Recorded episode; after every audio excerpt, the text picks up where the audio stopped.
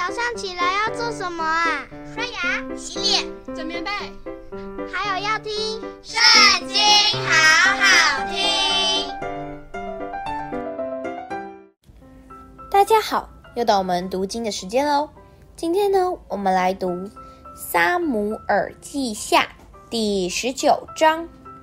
有人告诉约押说：“王为押沙龙哭泣悲哀。”众民听说王为他儿子忧愁，他们得胜的欢乐却变成悲哀。那日，众民暗暗地进城，就如败阵逃跑、惭愧的民一般。王蒙着脸，大声哭喊说：“我儿要杀龙啊，要杀龙，我儿，我儿！”约押进去见王，说：“你今日使你一切仆人脸面惭愧了。他们今日救了你的性命和你儿女妻妾的性命，你却爱那恨你的人，恨那爱你的人。你今日明明地不以将帅仆人为念。我今日看明，若押沙龙活着，我们都死亡，你就喜悦了。”现在你当出去，安慰你仆人的心。我指着耶和华起誓，你若不出去，今夜必无一人与你同在一处。这祸患就比你从幼年到如今所遭的更甚。于是王起来，坐在城门口。众民听说王坐在城门口，就都到王面前。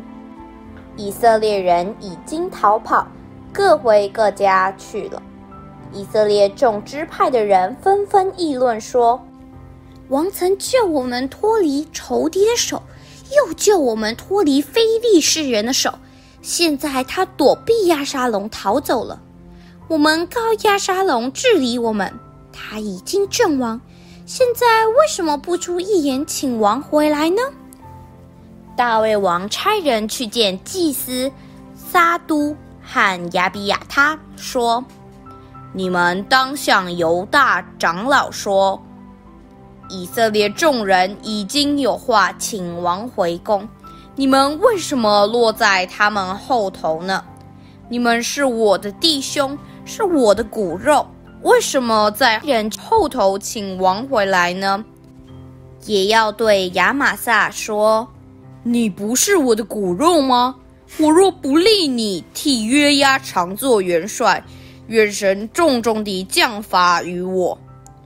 如此就挽回犹大众人的心，如同一人的心。他们便打发人去见王，说：“请王汉王的一切臣仆回来。”王就回来，到了约旦河，犹大人。来到吉甲，要去迎接王，请他过约旦河。巴户琳的便雅悯人基拉的儿子示美，急忙与犹大人一同下去迎接大卫王。跟从示美的有一千便雅悯人，还有扫罗家的仆人洗巴和他十五个儿子，二十个仆人。他们都荡过约旦河迎接王，有摆渡船过去，渡王的家眷，任王使用。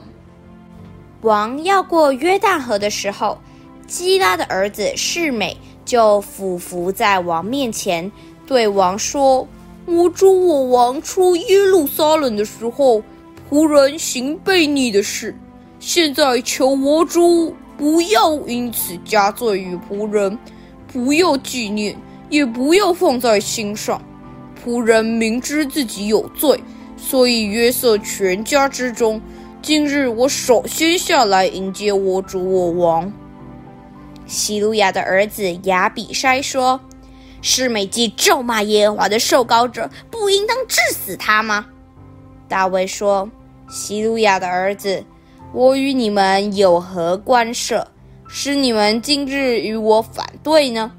今日在以色列中，岂可治死人呢？我岂不知今日我做以色列的王吗？”于是王对示每说：“你必不死。”王就向他起誓。扫罗的孙子米非波设也下去迎接王。他自从王去的日子，直到王平平安安地回来，没有修脚，没有剃胡须，也没有洗衣服。他来到耶路撒冷迎接王的时候，王问他说：“米非波设，你为什么没有与我同去呢？”他回答说：“我主我王。”仆人是瘸腿的。那日我想要背驴骑上，与王同去，无奈我的仆人欺哄了我，又在我主我王面前忏悔我。然而我主我王如同神的使者一般，你看怎样好就怎样行吧，因为我祖全家的人在我主我王面前都算为死人。王却使仆人在王的席上同人吃饭，我现在向王还能办理诉冤吗？王对他说：“你何必再提你的事呢？”我说：“你与洗巴均分地土。”米非波设对王说：“我主我王既平平安安地回宫，就任凭洗巴都娶了也可以。”基列人巴西莱从罗基林下来，要送王过约旦河，就与王一同过了约旦河。巴西莱年纪老迈，已经八十岁了。王住在马哈念的时候，他就拿食物来供给王。他原是大富户。王对巴西莱说。你与我同去，我要在耶路撒冷那里养你的老。巴西莱对王说：“我在世的年日还能有多少，使我与王同上耶路撒冷呢？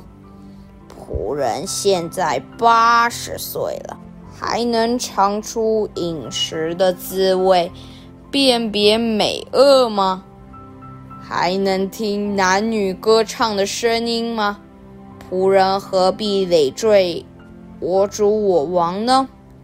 仆人只要送王过约旦河，王何必赐我这样的恩典呢？求你准我回去，好死在我本城，葬在我父母的墓旁。这里有王的仆人金汉。让他同我主我王过去，可以随意待他。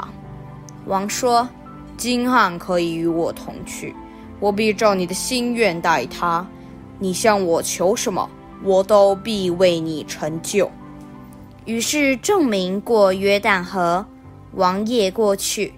王与巴西莱亲嘴，为他祝福，巴西莱就回本地去了。王过去，到了吉甲，金汉也跟他过去。犹大众民和以色列民的一半也都送王过去。以色列众人来见王，对他说：“我们弟兄犹大人为什么暗暗送王和王的家眷，并跟随王的人过约旦河？”犹大众人回答以色列人说。因为王与我们是亲属，你们为何因这事发怒呢？我们吃了王的什么呢？王赏赐了我们什么呢？以色列人回答犹大人说：“按支派，我们与王有十分的情分，在大卫身上，我们也比你们更有情分。